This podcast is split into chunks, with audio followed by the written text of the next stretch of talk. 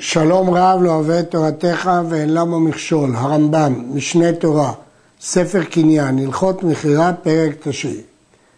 אמרנו שמהתורה הכסף קונה, אבל חכמים עקרו במטלטלין את קניין כסף ואמרו שעד שהוא לא ימשוך או יגביה הוא לא יקנה, והסיבה היא שלא יאמר לו אחרי שהוא ישלם את הכסף, נשרפו חיתך בעלייה. אבל יש יוצאים מן הכלל שהולכים בהם לפי דין תורה שכסף כן קונה. המוכר להקדש, ואמר לו הגזבר, בכמה אתה מוכר חפץ זה? ואמר בעשרה. אפילו היה שווה מאה, כיוון שאמר בעשרה, אינו יכול לחזור בו, שאמירה לגבוה כמסירה לאידיוט. ההלכה הראשונה לא תלויה בקניין כסף או משיכה, אלא כבר באמירה. ברגע שהוא קבע את המחיר, הוא לא יכול לחזור בו, כיוון שאמירתו לגבוה כמסירתו לאידיוט, כאילו הוא כבר משך. הגזבר שקנה להקדש או שמכר ההקדש, ידוע לעליונה. כיצד? נתן דמים של ההקדש, אף על פי שלא משך הפירות. אם הוכרו, קנה, כדין תורה. הלוקח, לא, המוכר לא יכול לחזור בו, למרות שההקדש לא משך, והרי חכמים עקרו את קניין כסף, לטובת ההקדש הם השאירו את דין תורה שהכסף קונה ואז הוא קנה בזול. ואם הוזלו הפירות, שאז הוא רוצה לחזור ההקדש, חוזר, שהרי לא משך ולא יהיה כוח אדיוט חמור מכוח הקדש. כלומר, ההקדש מרוויח משני הצדדים. אם ההקדש מעוניין, הוא יכול להגיד אני קונה בכסף כדברי תורה, ואם המחירים הוזלו, אז ההקדש אומר לא משכתי, כיוון שלא משכתי, אני לא חייב. וכן, אם מכר חפץ של הקדש, אם הגזבר מכר חפץ של הקדש, ומשכו הלוקח ולא נתן דמים, והוזל החפץ קנה, שלא יהיה כוח אדיוט חמור מכוח הקדש, כי החכמים תקנו משיכה במטלטלים. כיוון שהאדיוט משך, קנה. ואם מוכר החפץ, שאז יש אינטרס להקדש לחזור בו, חוזר בו. שהרי לא לקח הגזבר דמים, כי דין תורה שדמים קונים. וההקדש שלא נקנה אלא בכסף, שנאמר ונתן הכסף וקם לו. אז ההקדש יכול לומר, אני רוצה לסמוך על דין ההקדש שהוא קונה בכסף. אומנם האידיוט קונה במשיכה, ולכן במקרה שהוא זל החפץ והאידיוט משך, הוא לא יכול לחזור בו, במקרה שהתייקר, ההקדש יכול לחזור בו, מכיוון שלא היה פה כסף אלא רק משיכה. ואין הגזבר חייב לקבל מי שפרע. אם כן, הגזבר לא יכול לקבל מי שפרע.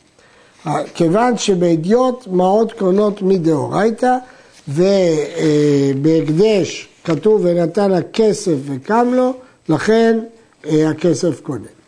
נכסי יתומים קטנים הרי הם כהקדש. כיצד? יתומים, הכוונה יתומים קטנים, שמכרו פירות ונמשכו מהם הפירות ועדיין לא לקחו אדמים והוכרו הפירות, חוזרים בהם.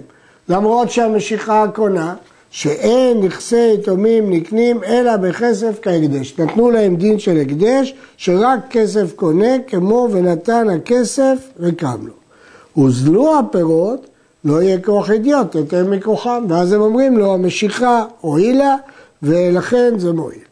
וכן אם לקחו אדמים, ועדיין לא נמשכו פירותיהם והוכרו, חוזרים כשאר אדיוטות, שלא יהיה כוחם יותר גרוע מאדיוט. אבל אם הוזלו הפירות ורצו הלקוחות לחזור, חוזרים ומקבלים מי שפרה כדינם עם שאר העם, למרות שהם שילמו כסף. כיוון שעוד לא הייתה משיכה, פה לא נתנו ליתומים דין של הקדש, אלא שהמוכר, הקונה יכול לחזור בו, כמו כולם, אבל יש לו מי שפרה. שאם נחייב אותם לקח הפירות כדין תורה, למה פה לא, גם כן לא נלך לטובת היתומים ונגיד שכיוון ששילמו כסף כבר קנו, הרי זו רעה ליתומים, זה לא הטבה ליתומים, שאם יהיה דינם כך כשיצטרכו למכור, לא ימצאו מי שייתן להם דמים, אדם לא יהיה מוכן לתת דמים אם הדמים כבר יחייבו אותו, ולכן נתנו ליתומים דין של הקדש רק לתחום מסוים. אבל כשזה לא לטובתם, השאירו להם את דין של אדיוט. וכן יתומים שלקחו פירות ומשכו הפירות ולא נתנו אדמים והוכרו, לא יהיה כוח האדיוט חמור מכוחם, כלומר המשיכה תועיל, למרות שהם לא נתנו דמים. ואם הוזלו הפירות, אינם חוזרים, לכאורה אם הוזלו הפירות, למה שלא נגיד שהם חוזרים כיוון שהם עוד לא נתנו את הדמים, כמו הקדש, שזו רעה להם. אם נגיד שהם יוכלו לחזור, זה לא יהיה טוב להם. שכשיצטרכו לקנות פירות לא יימצאו מי שימכור להם. כלומר, העיקרון הוא שהיתומים זה כמו הקדש כשזה טוב להם, אבל לפעמים אם נעשה להם טובה יותר מדי, אף אדם לא ירצה לסחור איתם וזה יהפך להם לרע. נתנו הדמים, היתומים, ולא משכו הפירות, והוזלו הפירות, חוזרים. לא יהיה כוח אדיוט חמור מהם. אם הם היו אדיוט יכולים לחזור, אז גם יתומים יכולים לחזור. הוכרו, אם רצו המוכרים לחזור בהם, חוזרים ומקבלים מי שפרה. למה? למה שלא נעמיד פה על דין תורה? שאם יהיה דינם שיקנו בנתינת המעות, יאמר להם המוכר, נשרפו הפירות שלקחתם, או עבדו באונס, וכבר נעשו ברשותכם, משעת נתינת המעות, זה לא כדאי להם. כי אם נגיד שהמעות קונות, יוכלו להגיד להם, נשרפו חיתיכם בעלייה. כלומר, הסחורה שלכם עבדה, ואז הם יפסידו מזה.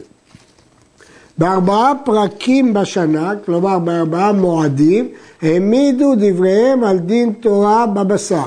חזרו לדין שמעות קונות לגבי קניין בשר. פני שהעם כולם צריכים לבשר. ואלו הם ערב יום טוב אחרון של חג, וערב יום טוב ראשון של פסח, וערב העצרת וערב ראש השנה. בזמנים האלה אדם זקוק לבשר. למה לא כתוב פה בערב יום טוב הראשון של חג? כי עסוקים במצוות סוכה ולולב ואין להם זמן להאריך באכילת בשר. אבל ביום טוב אחרון יש זמן לאכול בשר. אחרון של פסח הוא לא חג בפני עצמו. כיצד? היה לטבח שור אפילו שווה מאה דינר, ולקח דינר אחד מהלוקח כדי ליתן לו בשר לכשישחוט, ולא נתקבצו לו דמו, כל דמי השור. הוא לא מצא אחרים שרוצים לשחוט, אז לא שווה לו לשחוט, אינו יכול לחזור בו, הוא חייב למכור.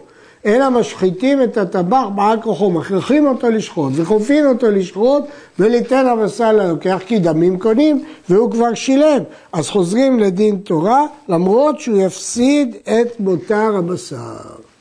לפיכך, אם מת השור, מת ברשות הלוקח, כי ברגע שקבענו שהוא קנה, אז כשהוא מת, הוא מת ללוקח. עד כאן.